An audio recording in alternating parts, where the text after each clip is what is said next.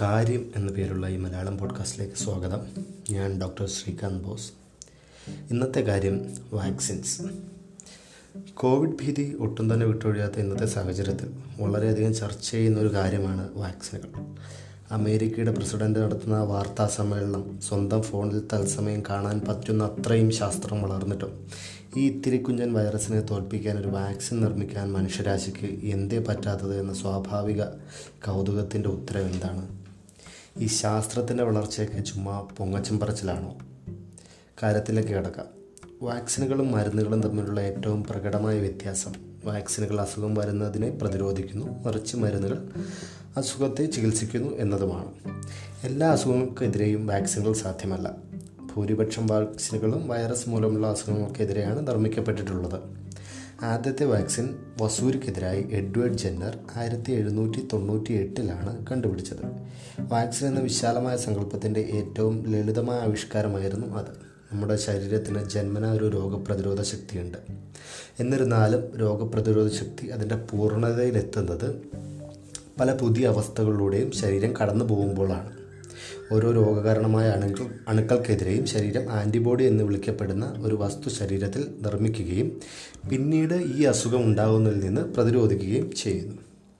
Chicken pox വന്ന ആൾക്കാർക്ക് പിന്നീട് ഈ അസുഖം വരാത്തതിന് പിന്നിലെ വസ്തുത ഇതാണ്.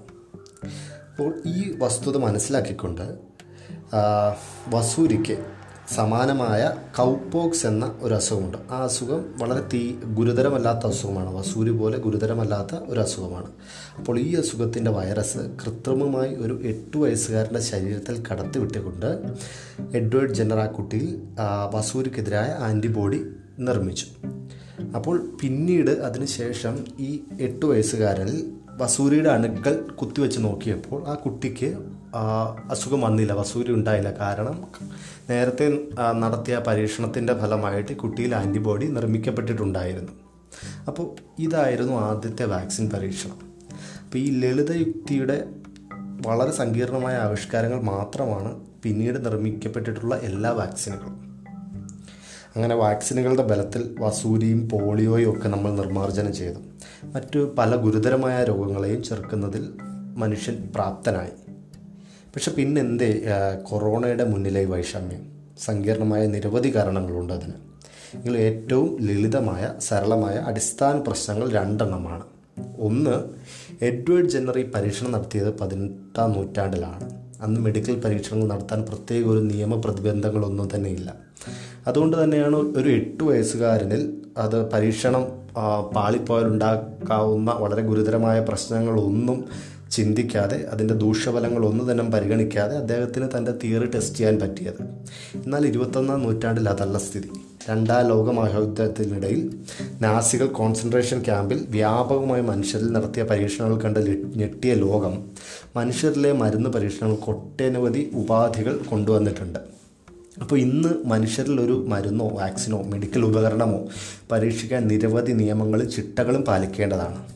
അപ്പോൾ ലബോറട്ടറിയിൽ നിർമ്മിക്കുന്ന വാക്സിൻ മൂന്ന് ഘട്ടങ്ങളായി പടിപടിയായി മാത്രമേ മനുഷ്യരിൽ പരീക്ഷിച്ച് വിജയിച്ചതിന് ശേഷം അത് വിപണിയിൽ എത്തുകയുള്ളൂ.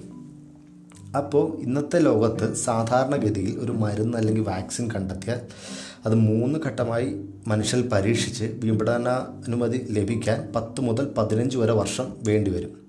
മറ്റൊരു രസകരമായ കാര്യം ലബോറട്ടറിയിൽ കണ്ടെത്തുന്ന നൂറ് മരുന്നുകൾ ഒരെണ്ണം എന്ന തോതിൽ മാത്രമേ വിപണിയിൽ എത്താറുള്ളൂ. അപ്പോൾ ഈ പ്രത്യേകത കാരണമാണ് എപ്പോഴും മെഡിക്കൽ സയൻസിലെ പല പരീക്ഷണങ്ങൾക്കും ഒരു കാലതാമസം എടുക്കുന്നത്. ഇപ്പോൾ ഉദാഹരണത്തിന് നമ്മൾക്ക് മറ്റൊരു ടെക്നോളജി ഒരു മൊബൈൽ ഫോണിലെ ഒരു പ്രത്യേക ടെക്നോളജി പരീക്ഷിക്കാൻ ഒരു കമ്പനിക്ക് ഈ പ്രത്യേക നിയമ പ്രതിബന്ധങ്ങളൊന്നുമില്ല. അതുകൊണ്ട് അവർക്ക് ഒരു ടെക്നോളജി കണ്ടുപിടിച്ചാൽ അവർക്ക് പുതിയൊരു പരീക്ഷണത്തിലൂടെ അത് കണ്ടു അത് പരീക്ഷിക്കുകയും പിന്നീട് ആ ടെക്നോളജി തെറ്റാണെന്ന് തെളിയുകയാണെങ്കിൽ പുതിയൊരു ടെക്നോളജിയിലേക്ക് നീങ്ങാവുന്നതാണ്. എന്നാൽ മെഡിക്കൽ സയൻസിൽ ഈ പ്രത്യേക പ്രശ്നം നിൽക്കുന്നതുകൊണ്ട് എന്ത് പുതിയ കാര്യങ്ങളും പരീക്ഷിച്ച് അത് ശരിയാണോ തെറ്റാണോ എന്ന ഒരു നിഗമനത്തിലെത്താൻ ഒരുപാട് വർഷങ്ങൾ വേണ്ടിവരും. അത് നല്ലതുമാണ്. കാരണം അത് ഈ പരീക്ഷണത്തിൽ ഏർപ്പെടുന്ന മനുഷ്യരുടെ പരിരക്ഷയ്ക്ക് വേണ്ടിയാണ് ഈ നിയമങ്ങൾ ഉണ്ടാക്കിയിട്ടുള്ളത്. അല്ലെങ്കിൽ വ്യാപകമായ മനുഷ്യരിൽ മോശം രീതിയിലുള്ള പരീക്ഷണങ്ങൾ നടക്കാൻ ഇടയുണ്ട്. അങ്ങനെ ഒരു ചരിത്രവും നമുക്കുണ്ട്. അപ്പോൾ ഇപ്പോൾ വിപണിയിലൊരു മരുന്ന് എത്തണമെങ്കിൽ വളരെ കുറച്ച് പാർശ്വഫലങ്ങളും കൂടിയ ഉപയോഗ സാധ്യതയും ഉണ്ടെന്ന് ശാസ്ത്രലോകം അംഗീകരിക്കപ്പെട്ടാൽ അംഗീകരിച്ചാൽ മാത്രമേ ഉള്ളൂ. അപ്പോൾ പത്ത് മുതൽ പതിനഞ്ച് വർഷം വരെ എടുത്തേക്കാവുന്ന ഒരു പ്രക്രിയയാണ് ഇന്നത്തെ കോവിഡിന്റെ സാഹചര്യത്തിൽ നമ്മൾ ഒന്ന് തൊട്ട് ഒന്നര വർഷം വരെയുള്ള ചെറിയൊരു സമയത്തിനുള്ളിൽ നടത്താൻ ശ്രമിക്കുന്നത്. അതും ഈ പറഞ്ഞ നിയമത്തിന്റെ എല്ലാവിധ സാഹചര്യങ്ങളും അതുപോലെ തന്നെ സംരക്ഷിച്ചുകൊണ്ട് തന്നെ ഒരു നിയമം പോലും തെറ്റിക്കാതെ തന്നെ.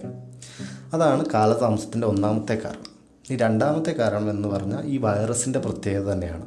അപ്പോൾ സൂക്ഷ്മ ജീവികൾ പ്രത്യുൽപാദനം നടത്തുന്നത് കുറഞ്ഞ സമയത്തിനുള്ളിലാണ്.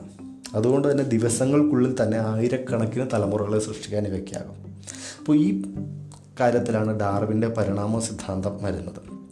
അതായത് ആൾക്കുരങ്ങളിൽ നിന്ന് പരിണമിച്ച് മനുഷ്യനിലേക്ക് ഈ പരിണാമം സംഭവിക്കാൻ ദശലക്ഷക്കണക്കിന് വർഷങ്ങൾ വേണ്ടി വന്നു എന്നാൽ സമാനമായ പരിണാമ പ്രവർത്തനത്തിന് ഒരു വൈറസിന് ദിവസങ്ങൾ മതി.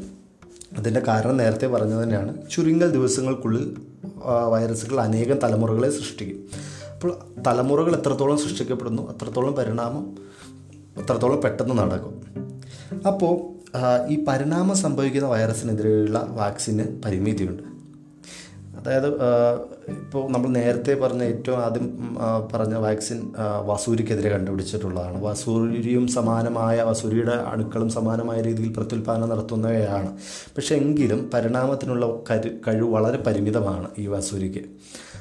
എന്നാൽ കൊറോണ പോലെയുള്ള ഈ പുത്തൻ രോഗങ്ങളുടെ വൈറസുകൾ അവയുടെ ജനിതക ഘടനയിലുള്ള വ്യത്യാസം മൂലം പെട്ടെന്ന് പരിണാമത്തിന് വിധേയമാണ്. അപ്പോൾ ഈ പ്രത്യേകത കൊണ്ട് തന്നെയാണ് ഇപ്പോൾ എച്ച് ഐ വിക്കെതിരെ ഇത്രയും വർഷങ്ങൾക്ക് ശേഷവും നമുക്കൊരു വാക്സിൻ കണ്ടെത്താൻ പറ്റാ പറ്റാത്തത്. അപ്പോൾ ഈ പ്രത്യേകതയാണ് ഈ വാക്സിൻ കണ്ടെത്തുന്നതിൽ രണ്ടാമത്തെ കാലതാമസത്തിന് കാരണമായ രണ്ടാമത്തെ ഘടകം. അപ്പോൾ എന്നിരുന്നാലും ഈ സങ്കീർണതകളൊക്കെ നേരിടാൻ തക്കവണ്ണം ഇന്ന് ശാസ്ത്രം വികസിച്ചിട്ടുണ്ട്.